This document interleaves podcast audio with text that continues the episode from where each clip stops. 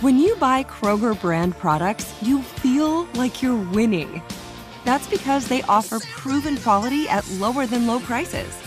In fact, we guarantee that you and your family will love how Kroger brand products taste, or you get your money back. So next time you're shopping for the family, look for delicious Kroger brand products because they'll make you all feel like you're winning. Shop now, in store, or online. Kroger, fresh for everyone. Before AI can help your business predict demand, accelerate growth, inform decisions, automate tasks, reveal insights, generate content, you have to trust it. Introducing Watson X Governance, helping you govern any AI as data, models, and policies change so you can scale it responsibly. Let's create AI that begins with trust with Watson X Governance. Learn more at ibm.com/governance. IBM. Let's create. You wouldn't expect to hear that we're America's third best city for beer like this one. Or home to vibes like this. And this. It might surprise you that we're top 10 for immersive art that's like, whoa. And, hmm. Not to mention, we have one of the top zoos in the country. So, can a city with the country's best pro soccer team, ranking as a top culinary destination in the world, be in your own backyard? Yes, Columbus. Plan your summer at experiencecolumbus.com/summer. Hi, y'all. I'm Julie. Hi there. I'm Brenda. Welcome to Insider's Guide to the Other Side. Now, y'all need to know that we're obsessed with everything on the other side. Yes, we are. Because once you learn to navigate the energetic, or to some, the invisible world, life is going to be more fun and much more serene. Uh, heck yes, it can. Because let's be honest, Bryn, Earth School is hard. In fact, you taught me that. Let's crush Earth School together. Welcome to Insider's Guide to the Other Side, a production of iHeartRadio. Well, hello, my witchy poo. How are you this fine day? I'm doing great, my elf. How are you? Uh, well, I'm wearing stretchy pants. it is the season. it's it's all I got. I, I have stretchy pants. Um, but I did shower, so that's that, that's a pandemic first. Is showering before something? No, I'm kidding. I, I showered in the last three weeks ish. Um, I do count a swim a shower. You're that, swimming? Yeah. Wow. Yeah, but that that constitutes as a shower. Um, so, our important discussion aside, um, I am beyond thrilled um, to have our guest today, who is um, New York Times bestselling author Alyson Noël. Hi, Alyson. Hey, guys. Yay! So excited so, to be here. So excited to have you. Oh, we are beyond thrilled. And I know one of the questions that Brenda asked me when we were talking about having you on as actually it's our second guest, but to us you're our first Noel. So that's why we're calling that this episode. But she she said, "How did you guys meet?" And I'm like, "You know what? Ask Alyson." So that so there's your first question is how did how did we find each other? I found you. I found you on Mysterious Universe, which is a pod, another paranormal podcast I listen to, and you were a guest, and it was such a great, interesting interview. I immediately ran out and got the book and just buzzed through that. Loved every minute of it. The voice is super authentic. It's a story about, yes, ghost photography, as in the title, but it's a much deeper story than that. It's about a woman's spiritual journey. It's about a woman finding her way through grief. It's about a woman sort of reinventing herself and really learning to stand in who she is despite all of her amazing previous you know accomplishments and I was just so engrossed in it. And I thought, I have to reach out to this woman. And one thing I didn't tell you is that is not something I normally do. I, d- I usually just sort of finish a book I like and set it aside, but I felt really compelled to say, hey, I read this and I loved it. And you were super gracious and responded, and it just kind of went from there. I hear this from a lot of our audience. Like, I want to talk to Julie. I want to have a beer with Julie. Like, this is what people sure. say because the voice is so authentic and so warm and approachable. And yeah, I love that. What's funny is that when Alice and I talked, that uh, I told her the story of when I got the book deal. And when they had said to me, when Zena said to me, you know, would like to pick up your book, and my response was, why? and then, of course, I'm speaking to somebody who's like a real author, right? Like Alyson, who's a real author. She does it for a living. She's like published 24 books. So there's the Immortal series, the Soul Seeker series. They're incredible. And they're like, and one of my favorite things that I love about about how your your books are classified. Is they're classified under paranormal romance. Yes. I know. I did not know that. Yeah, it's a thing. It's a it thing. is. It's a oh thing. Well, I mean, oh Twilight. Yeah. Right. Yeah. You know, I mean, that's definitely paranormal romance. For sure.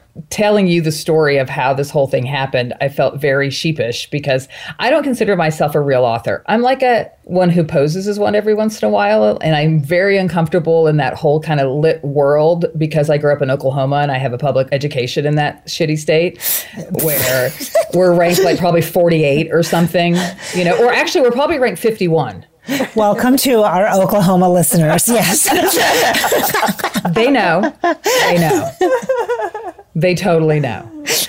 Um, here we go, right? We're already starting. So the, the, the free for all has begun, but I'm going to get us back on a little bit of what we wanted to talk about today. Because I think what's so fascinating, Alyson, is that you have used a lot of your own experience to craft your characters and your storylines. And so we're going to dive into that. But in my typical dipshit fashion, I have questions. I have like my speed round. and I refuse to share them with you in advance because I want I them to be really authentic. Oh, Remember, you you cannot get them wrong. You cannot okay. get them wrong. Oh No, there's no wrong answer. Well, there is. This first one there might be. So it depends on what you say. This is like a verbal because you, shock test. you will be judged. Sure. Okay, question number one. Who is your favorite Muppet? Miss Piggy. She's a Muppet, right? Oh, oh, wait. You had it right till those last. I know that I know. last word. I know it's been a while, but I remember back in the day when I was more into the Muppets, I related mostly to Miss Piggy. That does say a lot. So we actually are clearly recording this and we will be submitting it to a psychological panel. and we are going to see what they have to say about your answer. Oh, no. okay, so I, I listen, Miss Pig is a great answer. Brenda, I have to ask you, who's your favorite Muppet? I will pass to our uh, illustrious guest. Everybody has to know that my head is in my hands right now. Uh, okay, mine's Kermit. Kermit. Okay because he sings with his banjo. Why are there so many songs about rainbows? Nobody, nobody remembers that. I know that song. but he sings it with his little banjo. I okay. saw it. Yeah, because then you see his feet, and it's just kind of like. Uh. yes, he has wide feet like I do. So there you have it. I have flipper feet as well. Um, okay, question number two. Brenda's like, why am I here? question number two. This is a big one. Okay. And this will also say a lot. Get ready. Okay. She's leaning in. She's leaning, leaning in, people. Leaning Alyson, lean in. Designing women or Golden Girls? There's no or. It's designing women and Golden Girls. Oh, I see the game. Good answer. My mom and I used to watch those shows together, and so same. It's both. I can't. And I have never seen an episode of either. And you're, you're fired. And you're fired. My mom and I have never watched a television show together. Golden Girls is on. Oh shit, I can't remember the network, but it is. It's on all the time, so you can catch up. It's worth it. this is the very lightning round. So because it's a, is a pandemic, I don't think we have to keep our episode short. So we're just going to drag this shit out. But here's the beauty about designing women is linda bloodworth thomason is the creator of that show. And it was back in the 80s and it was the first um, television show to address aids the aids crisis. Because we all know our government wasn't talking about it. And linda had actually gone into the hospital. I believe her mother had contracted it from a blood transfusion. She saw the pain and she's like, oh, I'm building this in. And so she built it into the show. And that was the first time we ever heard as a nation the story really behind the, the AIDS epidemic. So uh, the more you know, ding, ding, ding. Yeah. But I love both of them too. I mean, so I think that's a good answer. Okay, what's the best movie of all time to you? Okay, my alpha. We're going to go through these questions next time beforehand. No, to you, what is your favorite movie? Um, a movie that I'll, I, I won't say it's my favorite because I'm not really good at narrowing things down to like absolute favorites, but a movie that when it comes on, I will stop to watch again, or at least a part of it, is Gladiator. Gladiator. Don't you remember when Elizabeth Taylor did that at the Academy Awards? Oh my God, I am have. I, we're going to have a culture class after this session. I think it is such a beautiful, amazing, highly spiritual story. It really needs to be really watched. You're talking about the Russell Crowe movie? Yeah, I am. It's it's a really spiritual. I find it to be a really spiritual movie, and I find it very very moving, and I really like it. Yeah. I'm going to rewatch that. You rewatch it with I a am. different lens and like less about oh the violence and just more about the actual journey that he's on, and it's pretty powerful stuff. I'm definitely going to rewatch that. And it's interesting because Brenda told me months ago that in my mediumship that the other side was going to show me different uh, characters, people um, that are in movies. And Russell Crowe shows up as St. Michael, just so you know. Wow. He's, yep, that's when I see St. Michael, they show me Russell Crowe in Gladiator. oh, you have to rewatch it then. It- Mm-hmm. Yep. I don't think. I've seen that movie, but I think, you know, he carries the sword, right? And Archangel Michael carries a sword. Giant, a big sword. Yeah. I find that to be a really fascinating answer given Yeah. it's interesting connection. Okay, so what's your favorite donut flavor? Everyone has one. Don't lie about it. I eat a donut like once every five years, but when I do, Okay. but when that that time comes around, I always go for a glazed old fashioned. Which yeah. is A classic. Classic. I- Classic. No, it's not boring at It's a all. classic. It never disappoints. When is your next five year marker for a donut? Because I would like to be the one that takes you out. I will take you out for a donut. I'm gonna save it for when we meet up, and then Okay, yeah. good. I will take you out for a day. donut. What is the most important quality you look for in a friend? A sense of humor about everything. That is an awesome answer. Oh my That God. is such a good answer. That is I, such a I good like that one a lot. It comes in handy. So, do you think the world needs a book series set during a pandemic? And if your answer is yes, then my answer is I want you to write it. But go ahead. What is your answer? You know, I'm not sure. I was reading something today about the state of publishing, and everyone's like, if you're, somebody was saying, if you're thinking about writing a book about a pandemic because you're living through that, like, no one's going to want to read that. And I'm thinking, as a, as a creator, how can you not address a time that's profoundly changing us? And we won't be the same people, hopefully, coming out of it that we were going into it. Hopefully, we'll have to do a little more deeper reflection and and that'll cause us to be in the world differently and to see the world differently. And i don't know how you ignore that whether you actually address the pandemic or not. I think it's going to start showing up in people's work. Anything you're creating during this time is going to be created through the filter of having lived through this moment and how you experienced it. And I do understand why there are some that be like, you know, nobody wants to read that. Because I remember, and I think I told you the story of when we were greenlighting the movie Bohemian Rhapsody. Mm. And I, at first, I was a no. Because the, the first version of the script, I know Brenda just like lost her shit. Um, I wish you guys could see the video of Brenda losing her shit because that's what it looks like. very unhappy with you She, well, she is. That it will not be the first time, um, or the last. But the first version of the script was it, it felt like an AIDS movie. It focused on that, and I'm like, the last thing anybody wants to see is a movie about AIDS. So I get the perspective of people not wanting thinking that you don't want to relive that but i think and what i think you've done so beautifully and brilliant in your work is that you've actually taken real life and adapted it into fiction. I think the next place I'd love to go with this discussion is to talk about like what have you experienced in your life that led you to want to create characters and storylines out of your own experience. And we are going to talk about that when we come back. What if AI could help your business deliver mission critical outcomes with speed? With IBM Consulting, your business can design, build, and scale trusted AI using Watson X and modernize the way you work to accelerate real impact. Let's create AI that transforms your business. Learn more at ibm.com/consulting. IBM. Let's create.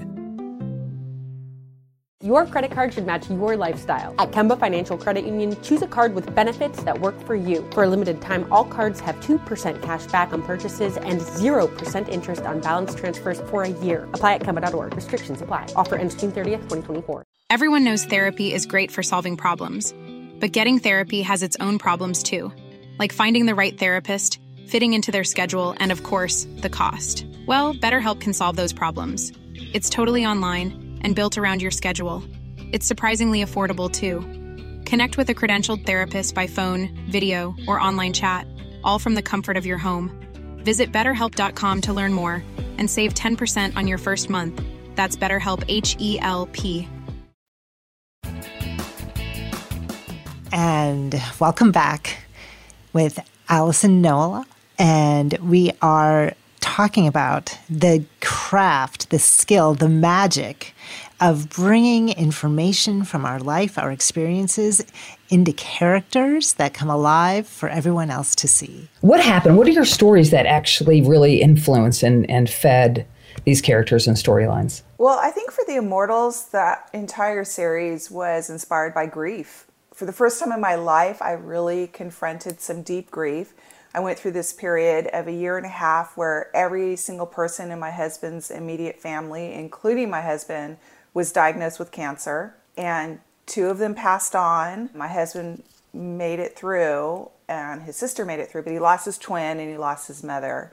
And then a good friend of mine had died as well. And I just felt like I had the biggest black cloud hanging over me. And I didn't really know how to process it. I didn't really have the tools at that time. I was just sort of walking around in a in a real sort of victim state and you know why is life so cruel and how am i going to get through this?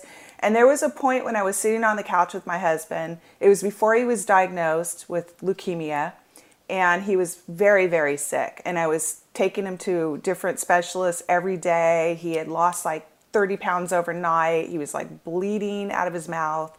It was really really dire. And i'm sitting on the couch and i'm thinking I don't know how I'm going to get through the next five minutes, much less the next day. I just don't even know how I'm going to do this.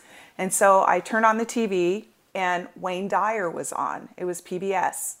And we didn't even watch PBS back then. So how the TV was set to PBS is beyond me. Yeah. And I remember seeing Wayne Dyer's face and I recognized him immediately because when I was a kid, my dad had bought his book, Your Erroneous Zones because he had mistaken it for the book Your Erogenous Zone. he thought he was buying. Oh, and when he oh discovered he's not God. the only one who have done that. I've heard that when story. When he discovered yeah. it wasn't the book he thought, it just sat there. Like it just sat on a counter for years.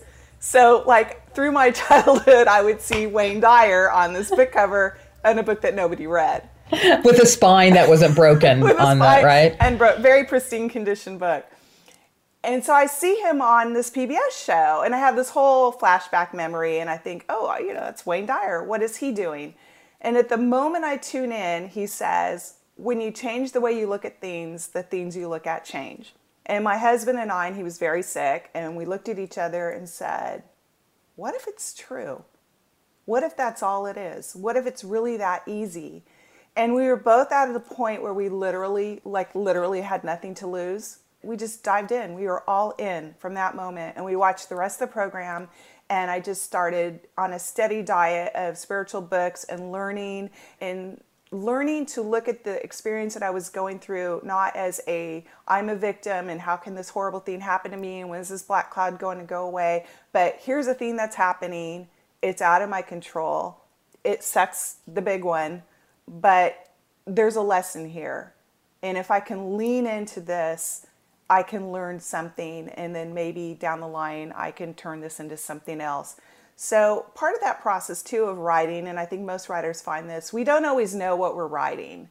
And I don't know, Julie, if you found that too. Like you think you're going to write a certain book and you think you know what you're doing and you think you're in charge, but you're really in a process of discovery and you're sort of answering questions for yourself and and I sort of use these stories I create as a way to discover what it is that I do believe or trying to answer questions for myself. And so, you know, through that process of writing Evermore, I was healing as my character was healing.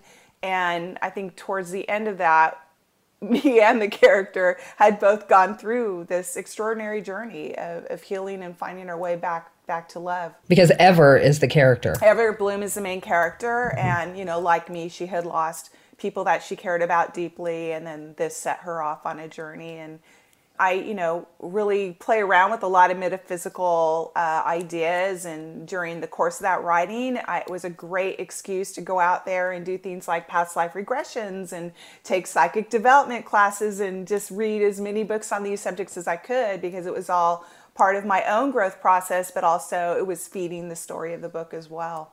And did you at any point not believe in the spiritual side of things? No, I mean, I was raised with a by a mother who always was um, had a lot of intuition and was really into that bent. And um, I grew up in a very strange house that may have been haunted.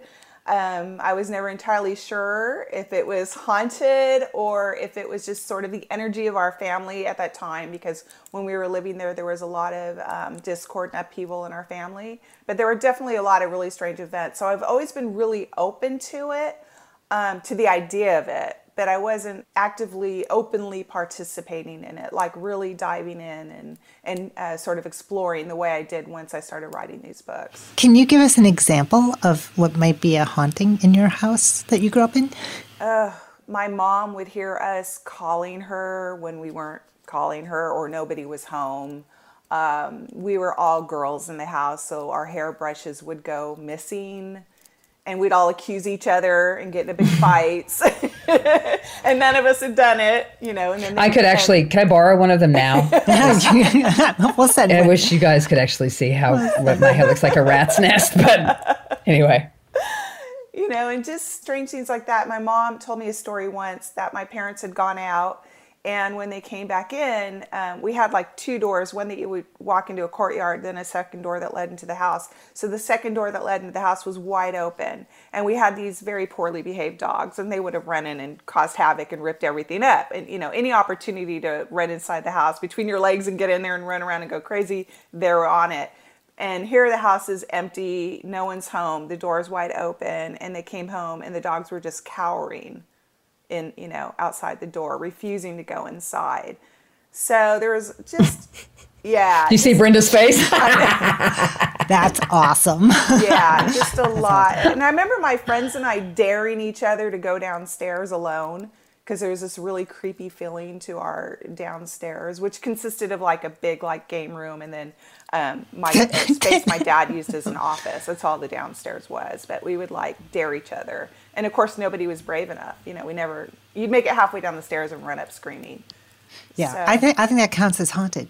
Um, so, so I just want to point out that the synchronicities, right, which means everything's lined up, of your dad buying a book that you saw all the time, you turning on PBS in a state of surrender, right? And being open. You had to be open to hear that as opposed to why the hell are we watching PBS, right? right. Me, where's the remote? I got to find something to numb out. You actually listened to that, right? You saw him, you recognized him, you listened to what he said, and you took it in. Like those are all just gifts from the divine, right? You couldn't have created that. Your dad couldn't have created that, right? That was all lined up for you, even, you know, decades apart but it's all lined up. I mean, the magic that is woven into our lives all the time. And when we can see it and acknowledge it and move into it like you did and come out the other end, you know, in, in a much better place. That's an extraordinary journey. Thank well, you. Grief is powerful. Yeah. Mm-hmm. We oh, yeah. all we know how powerful that that it can be. Yeah. I mean, I was just so broken and just desperate and then here there he was saying the exact thing I needed to hear at the exact time and it was a complete spiral in my life. I mean, it was a complete 180. I became a very different person. I used to be sort of a cynical, jaded person, and I just dropped all of that. It wasn't serving me. And I just you know, totally transformed myself. And from that, you know, my husband was diagnosed. He was put on a medication. Within a year, he was in complete deep remission and remains that way. I wrote The Immortals. It ended up being a series that changed my entire life. And so it was amazing, sort of the magic, the transformation that came from that moment and, and deciding to say yes to that moment. I mean, just I just want to say thank you and celebrate that because obviously it worked for you, but it worked for everyone that healed with your book and with that journey. And I think there's a lesson for our listeners, and because we talk about you know ways to get through events in life, and we're all in the middle of one right now, is journaling. And it doesn't ever have to be published. That's not the point. But to write is to process and to understand and to discover. And I think that is I think a big moral for of the story for for folks right now is if you're struggling, just go write. Because who knows what what will come out of that for you. Oh, and I want to add that I was not going to publish Evermore. I wrote it for myself. I was under contract for four other books at the time, and I was working on those books. And I wrote Evermore for me. Um, it was just my little healing book. It was my first, you know, it was my eighth book that came out ultimately, but it was the first that I had written in paranormal fantasy. And so I was sort of afraid to even try to go there because it wasn't what my readers would expect. And it was such a departure from what I had done. And so it was just for me. It was only when I finished it that I thought, okay, well, I wrote a book. Let's just see what happens. And then it turned out to be the book that changed my life. But I, I didn't go into it thinking, oh, I'm going to sell this book and who's the audience for this book. The audience was me, and it was just for my healing. I didn't know that. I love yeah. that so much. And when you presented that to your publisher, were they like, back in your box, you've lost it? Or how, how did they respond? I had a new editor at that point, okay. and she was just sort of like, okay, you know, I mean, yeah, there was no sort of anything. It was just sort of like, okay, let's, here's another book by her. And I don't think we even realized like we had this book that was going to do something until um, my agent started going to the foreign markets. And then, you know, Germany bought it at auction for a larger amount than I had yet to see in my career. And we went, huh, what's that about? You know, and then once that got out, you know, it got optioned by, you know, a studio. And then it just started rolling from there. And, you know, it, it, was a surprise to everybody. Like nothing was done for this book. There was zero publicity. There was zero marketing. So everyone that thinks like, oh, I need to have a huge marketing campaign and I need to be everywhere, I had nothing. Like I made bookmarks out of my own oh. money mm. And I like hired someone to make a book trailer, which in 2009, you know what those looked like. So they weren't like the best selling tool. And so, you know, I mean, it was just like the universe lining up and this message in this book connecting with people. And, um, you know, I got a good cover and it just found its way. When you were in that moment, because you had mentioned about uh, Sandy's family and everyone that's just so tragic. You also said a friend of yours had passed. So do you mind sharing how you found out? Oh, yeah, that was so crazy. So it was right in the midst of, we had just lost Sandy's mom. His sister was recovering, his brother was dying. He would pass, end up passing um, four months later. And my husband wasn't sick yet. And I'm sitting at my house and I'm trying to work on an adult book, my one adult book, Fly Me to the Moon. And I just was not getting any work done that day. And because thoughts of this person from my past were just inundating. And I kept thinking, why am I thinking about him? I haven't, you know, I mean, we were great friends for a very long time, but I hadn't thought about him in, in several years. And he just would not leave my head. And this went on for hours. And I got so frustrated because I wasn't getting any work done and I was on deadline. And I just finally said out loud to my, I'm alone in my house and I say out loud, fine, I will effing Google you. You can say fuck on this show. it's totally permissible here. It's, I have done, I've paved that path for you to say fuck on our show.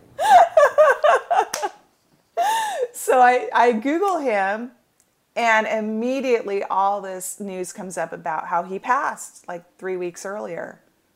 And I went, I was just stunned. He was the captain of the Big Valley on Deadliest Catch, and their boat went down on season one. And there's no way I would have known that he passed. We didn't have friends in common anymore. I didn't watch Deadliest Catch. I didn't even know he was part of that. But he came to tell me, you know, goodbye. And it was just, uh, it just really hit me. And a year or two later, I flew to Kodiak, Alaska, where he was living at that time. And because I was going to write a book like loosely based on that, and you can't really fake Alaska, like you need to visit Alaska if possible to try to get that right. So my husband and I made a trip there, and I didn't know his address. I didn't know anything. I found his house. I just felt like that was his house. And, you know, I'm standing outside his house, and this woman comes out, Can I help you? And I'm like, Yeah, it's strange, but, you know, did this guy used to live here? And she said yeah you know she was very good friends with him and she was sort of staying in the house while his family figured out what to do with it. And i came in and talked to her for a while and then i left. And then a few months later she sent me a package and now this guy was a huge huge reader like i mean when i say he has thousands of books he probably had even more than that he was just such a big consumer of books and so she ha- was going through his belongings, and he had just so many books, and she wasn't even looking. She's just putting them in boxes. But she tells me for some reason, she just has to look at this one book. She has to open the flap. And she opens the flap, and it's the book I gave to him the last night we had spent together before he went to live in Alaska and I went to stay in Mykonos. Yeah, and so it was just sort of this full circle story that had a lot of synchronicity to in order to make that happen. I mean, it's such a beautiful story, and this is the world that you're tuned into, right? And that you welcome, so you get you get more of it. But you also convince people to come out of their houses and invite me in. Like, I mean, there's there's multiple levels going on here. Yeah, that's so great. That's powerful. Yeah, strange. yeah, yeah, it is yeah. really strange. Yeah. Well, I think it something else is was really strange. Well, strange to other people, not strange to me. Is you had a friend that was struck by lightning. Yes. Because one of my favorite memoirs is from Dannion Brinkley, which is Saved by the Light. And he was the guy that was struck by lightning and a total like douchebag guy before he was struck by lightning. And now he works for God. I mean, it's like yeah. it was truly that transformative for him. But um, do you mind? Do you, would you share that story? It'd be really funny if you said no. But I thought I'd try to be polite and, and ask first. Brenda taught me that. This is I Oklahoma think. nice. Okay, good to know. it's Arkansas nice. Okay. yeah, so it was a friend that I'd known since elementary school. And uh, we lost touch after high school. We all went separate ways. I lived abroad for a number of years. And um, it was our high school reunion, which I almost didn't go to because I really didn't love my high school years. But I friend convinced me and I went. And I ran into her, and she told me that she had ended up um, working as a um, air traffic controller. I think in Washington, could be wrong though, so don't quote me on that. And she was working in the tower one day, and she was struck by lightning, and um, she had to. It was, you know, a very devastating experience. She had to relearn how to do everything after that: tie her shoes, speak, everything. She contacted me after the reunion, I think through a Facebook message or something, and said, I read your book, Evermore, and that's exactly what it's like because a character knows people's life story by touch. And she said, Ever since I've had this experience, I just know things about people that I have no business knowing. And she said, I drove by your house, your old house the other day, and it's still haunted. that is awesome. So I guess that's a confirmation that yes, the house was haunted, and apparently still is. I don't think you needed that confirmation, but you did yeah, get it. Yeah, it's yeah. always good. It's always good to get confirmation it. Confirmation is always good when you're it dealing is. with other side stuff. Yeah. Oh, tell. Oh. Yes. Yeah. Yeah, without a doubt. Preach. I do think that a whole lightning strike thing helps activate those other parts of our brain that are there. They're running below the, the level of consciousness. And so when it gets blown open, I mean, yeah, we definitely have superpowers. And one of our superpowers is going to be taking a break. what if AI could help your business deliver mission critical outcomes with speed? With IBM Consulting, your business can design, build, and scale trusted AI using watsonx and modernize the way you work to accelerate real impact. Let's create AI that transforms your business. Learn more at ibm.com/consulting. IBM Let's create. Your credit card should match your lifestyle. At Kemba Financial Credit Union, choose a card with benefits that work for you. For a limited time, all cards have 2% cash back on purchases and 0% interest on balance transfers for a year. Apply at Kemba.org. Restrictions apply. Offer ends June 30th, 2024. Electricity has always been synonymous with power. And in the BMW i4 M50, power is more refined than ever. It's 100% electric and 100% BMW. Listen carefully and you'll make out the sound of over 500 horses stampeding at a whisper. Experience the rush of pure performance as BMW M engineered handling takes you through every twist and turn. And elevate each moment of your drive with a suite of cutting edge technology, including a BMW intelligent personal assistant that gets smarter with every interaction. I've started guidance. And the most advanced iDrive operating system yet for the most powerful vehicle of its kind. Introducing the BMW i4 M50. Silence has never said so much. BMW, the ultimate electric driving machine.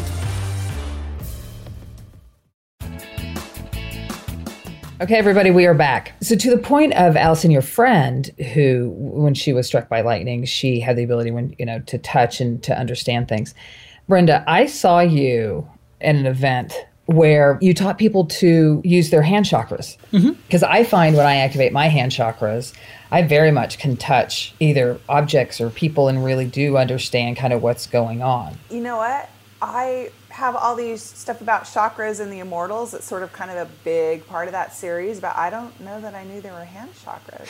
Yeah, they're not as popular as the, the big seven, so right? something really interesting right there. I, Yeah. Tell me about the hand chakras. Well, we actually have thousands of chakras at the ends of our bones, at the ends of our circulatory, like every muscle insertion, and you know, so it, they're all over. But the, the main seven along the spine get most of the attention, um, and then you have some in the field that are off the spine, and you definitely have them in in your hands. So if you bring your hands together in universal prayer position or Anjali Mudra, like when you put your hands in front of your heart and you bow and you're so grateful, and all then you're going to spread your fingers apart so your palm is still solidly against each other, and then you're just going to make circles. So you'll hear some some hissing sound as we all rub our palms together. You're just going to make circles, and then you can speed it up so, and then you'll feel you'll feel a little heat, a little friction right away, and just before your hands spontaneously combust.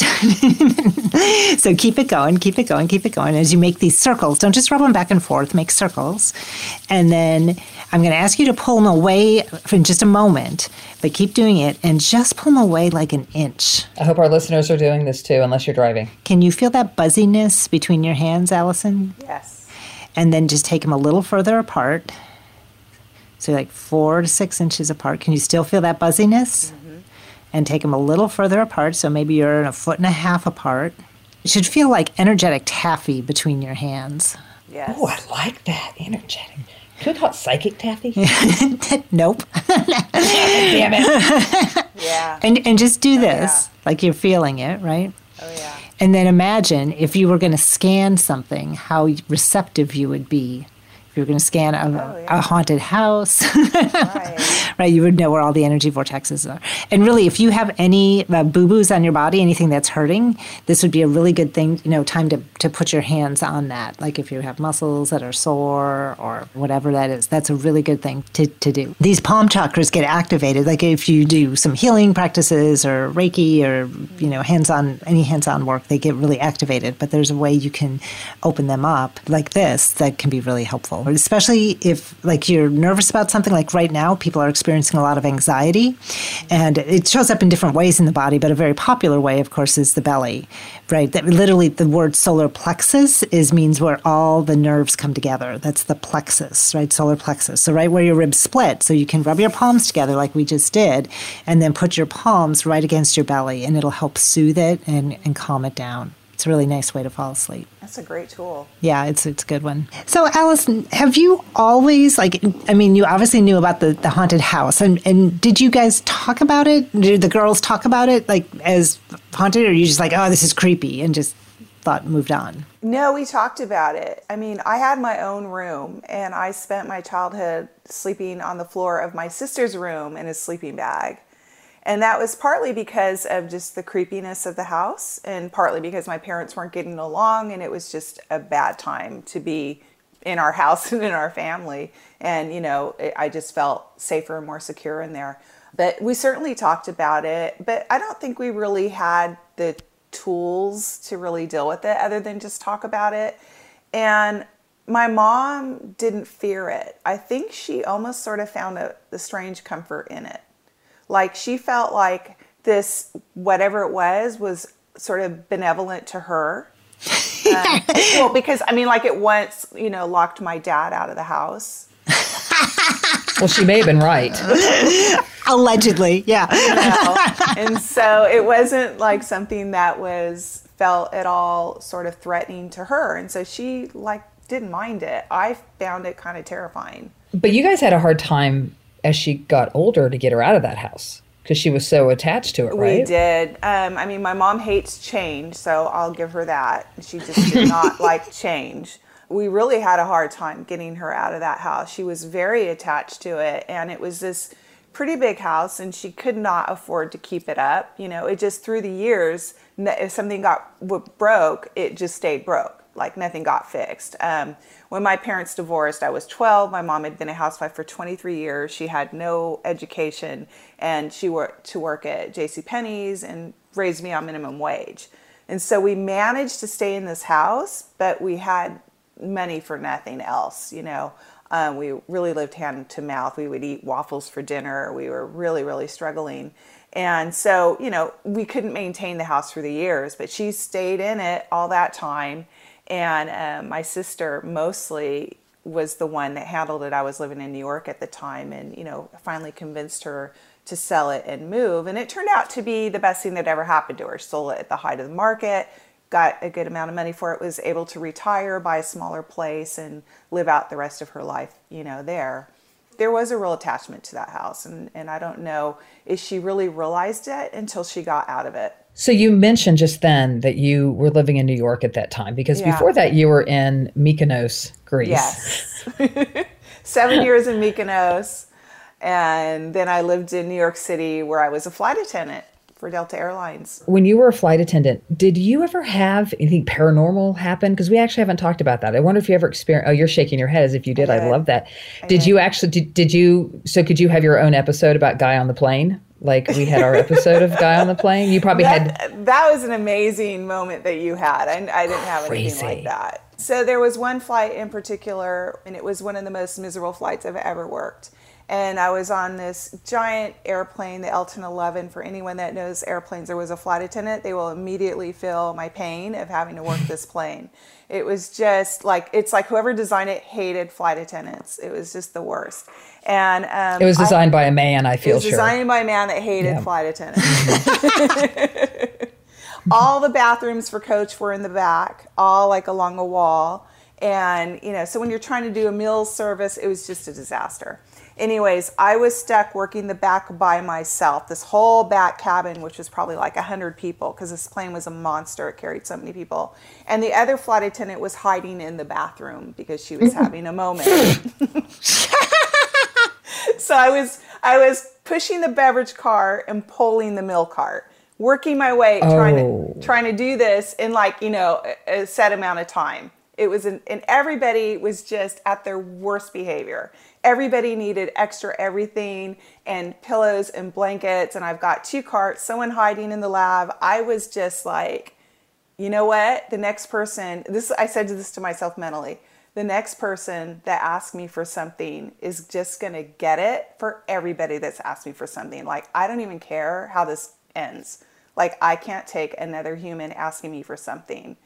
And someone from behind me, I hear this voice say, Can I have a pillow? and I was like, I just tensed up with just rage and I spun around ready to just lay lay into him and it was a person that had a lot of difficulties, things going wrong with them, and the most beautiful, benevolent smile I've ever seen. And I just stopped me cold. And I went, what am I doing? And so I said, yes, you can have a blanket and here's a pillow. And would you like a bottle of water? And I just loaded this person up with stuff. And then they left. And I thought, that person just changed my whole I was ready to like lose my job that I very much needed and just face a world of consequences that really weren't worth it.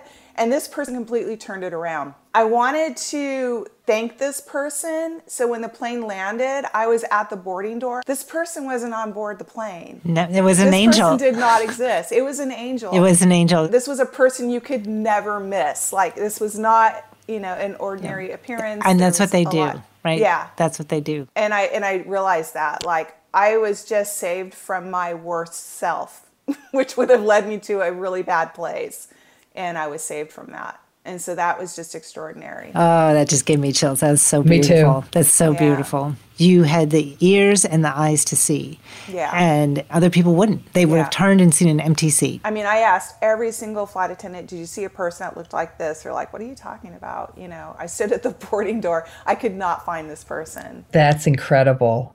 Alyson, I uh, was an adjunct professor at USC for about four years, and I taught entertainment marketing there. The first thing I would say is I want everybody to understand why I'm here. So you know what your goal, your mission is um, from this class.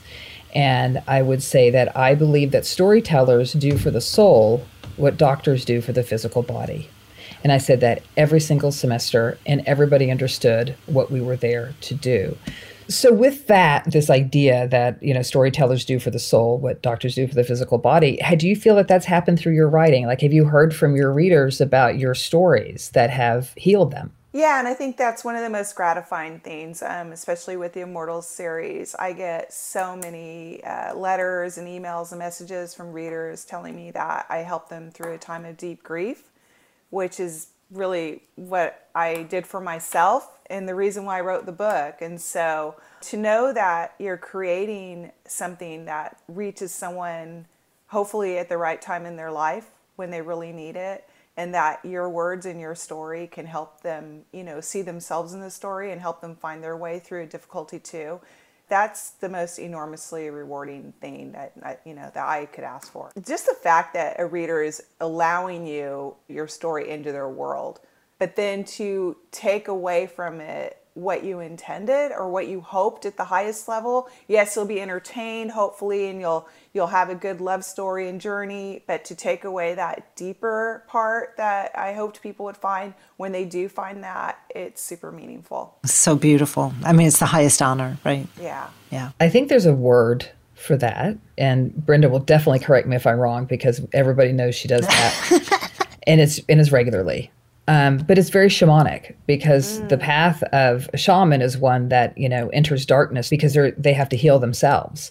In the process of healing themselves, they have the ability to actually heal others, and I think that's what so many of our storytellers do.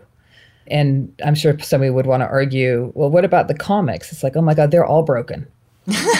I mean, every comic is broken, Without a doubt. Without a doubt. right? Yeah. I mean, they're healers in their own ways, right? They are. Yeah. Right. Most definitely they are. So I think that's incredible. I know you guys want to ask Julie, have you had those? So I'll go ahead and ask on your behalf. But I've had that. I've had actually where there was a man who wrote me and he said, I just read your book. It is the first time I've smiled in six months. Um, and that's since my wife committed suicide. Oh wow. And I knew at that moment because I, I, I maybe I thought I knew before, but that's I really knew at that moment. Even if it, I wrote that book just for that one guy, it was worth the three years for them. I mean, it was certainly worth it for me. It was actually worth it if nobody read it, nobody gave two shits because it it I healed myself. But to be able to have that impact on someone else and a stranger, right? Like I think that is also the other part that is one of the most ultimate things that we can do as a human is to give, to heal, to help those that we don't know and we've never known and will probably never meet. And that's the beauty of being a storyteller is the ability for your words to travel to places that you never imagined that they would go. For your book to end up in the hands of someone that you've never met and probably never will. And to know that you've been able to help them grow and experience something or heal something, it's just really a pretty extraordinary thing. Something I never really thought about and try not to think about when I'm writing a book. You mm-hmm. know, I don't try to put my mind there like who can i heal today it's, it's, be healed you know, I, I, mean it's just not going to yeah, ever happen yeah. if you go into it thinking right. that way you're just trying to create something organically and you find yourself along the way i just really want to honor what both of you have done by walking that journey, right? And my Alf, I think you described the shamanic path beautifully in that what? way. Stop it. It's such a brave surrender, right? That is the definition of faith. Right, stepping out and knowing that you will be held. Stepping out true to the, the authenticity of an open heart and knowing that you will land on solid ground. And Thank you. Or you'll that. grow wings. Yeah. That's what you told me. Right. You, you said you've got to like step out and off the cliff because the uh, either the ground will rise up to meet you or you'll grow wings. Oh, I love that. That's so beautiful. It's brave. And so thank you. Actually, I think Alyson has a question she would like to. I'm sure it's not me. I'm pretty sure it's Brenda because Brenda's one everybody goes to. So, Alyson, what you got? What, what do you got on your mind? Well, I wanted to ask Brenda about overcoming blocks, creative blocks. I know that right now during this pandemic, I can speak for myself, but I feel pretty confident speaking for a lot of other creative types as well.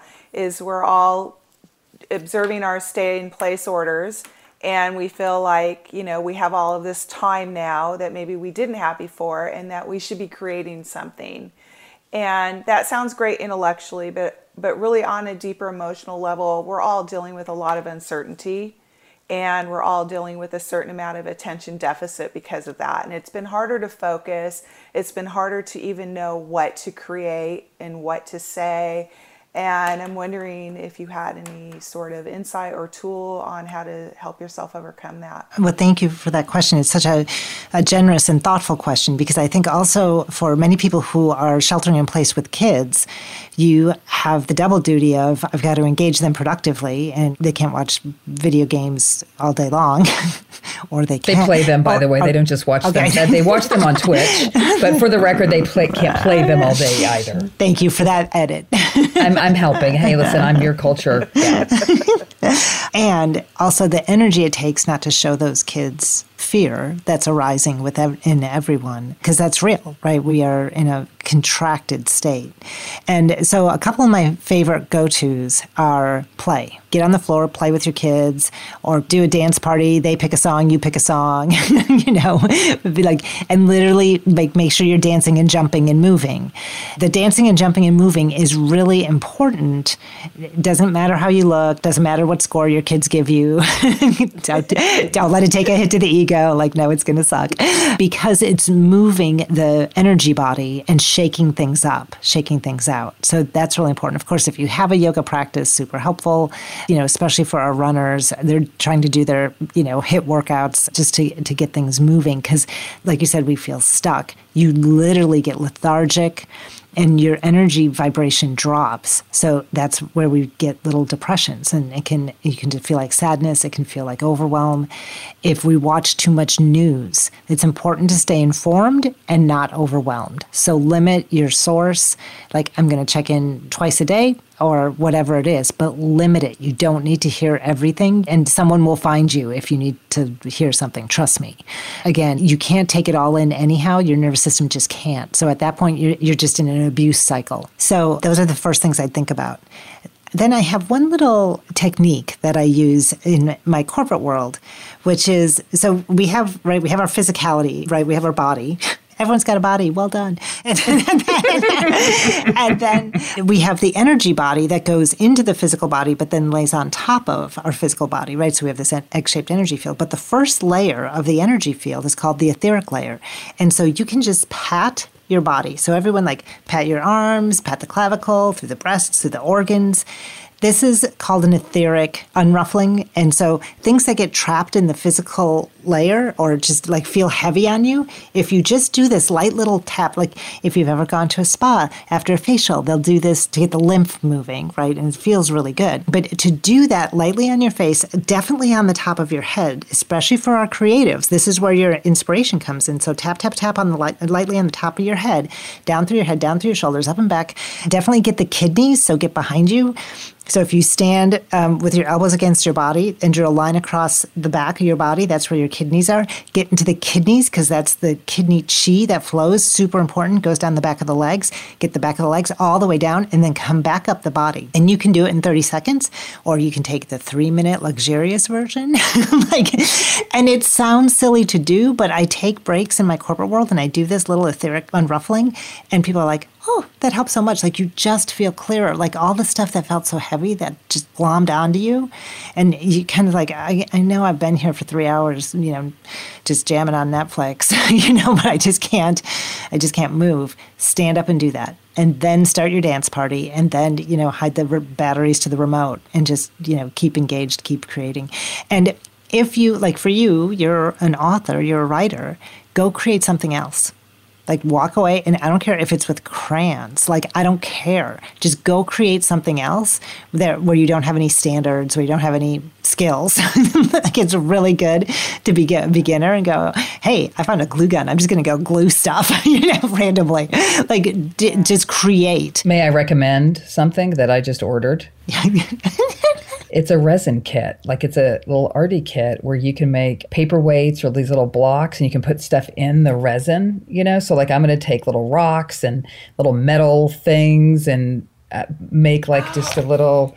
Yeah. I had that as a kid. We put pennies in there. Yes. Make little paperweights. Yes, exactly. I have a kit now because oh. I'm doing that tomorrow. That's so fun. That's exactly yeah. right. But something like that, like mm-hmm. you, it doesn't matter yeah. if you get it quote unquote wrong it's or right. recommendation. Just to get, no, I think that's a perfect thing, right? And because it just gets those creative juices flowing again, mm-hmm. and then when you feel ready or inspired, then go back to work. I love that. Thank you, Alice. We've loved having you. Um, we could have you on all day, obviously. I love being here, you guys. Thank you so much. It's just been so much fun. And thank you for your work in the world. A New York Times bestseller, slash healer. That's my invitation to you. Thanks for coming to visit and to connect during this time because right now, more than ever, we know that Earth School can be hard. Without Alyson Noël and the other side.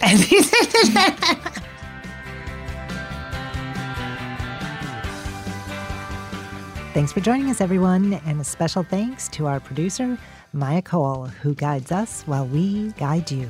Hit us up on Instagram at Otherside Guides or shoot us a note at OthersideGuides at iHeartRadio.com.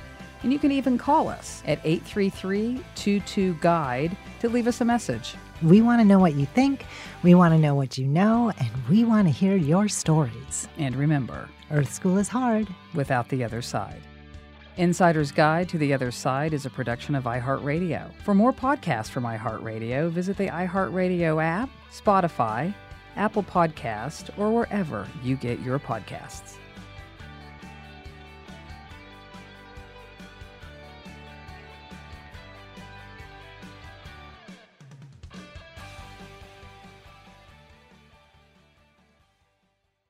You wouldn't expect to hear that we're America's third best city for beer like this one.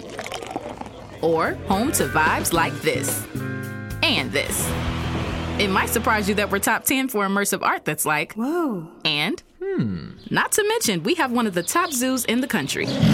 So, can a city with the country's best pro soccer team, ranking as a top culinary destination in the world, be in your own backyard? Yes, Columbus. Plan your summer at experiencecolumbus.com/summer. Your credit card should match your lifestyle. At Kemba Financial Credit Union, choose a card with benefits that work for you. For a limited time, all cards have 2% cash back on purchases and 0% interest on balance transfers for a year. Apply at Kemba.org. Restrictions apply. Offer ends June 30th, 2024. This message comes from Viking, committed to exploring the world in comfort.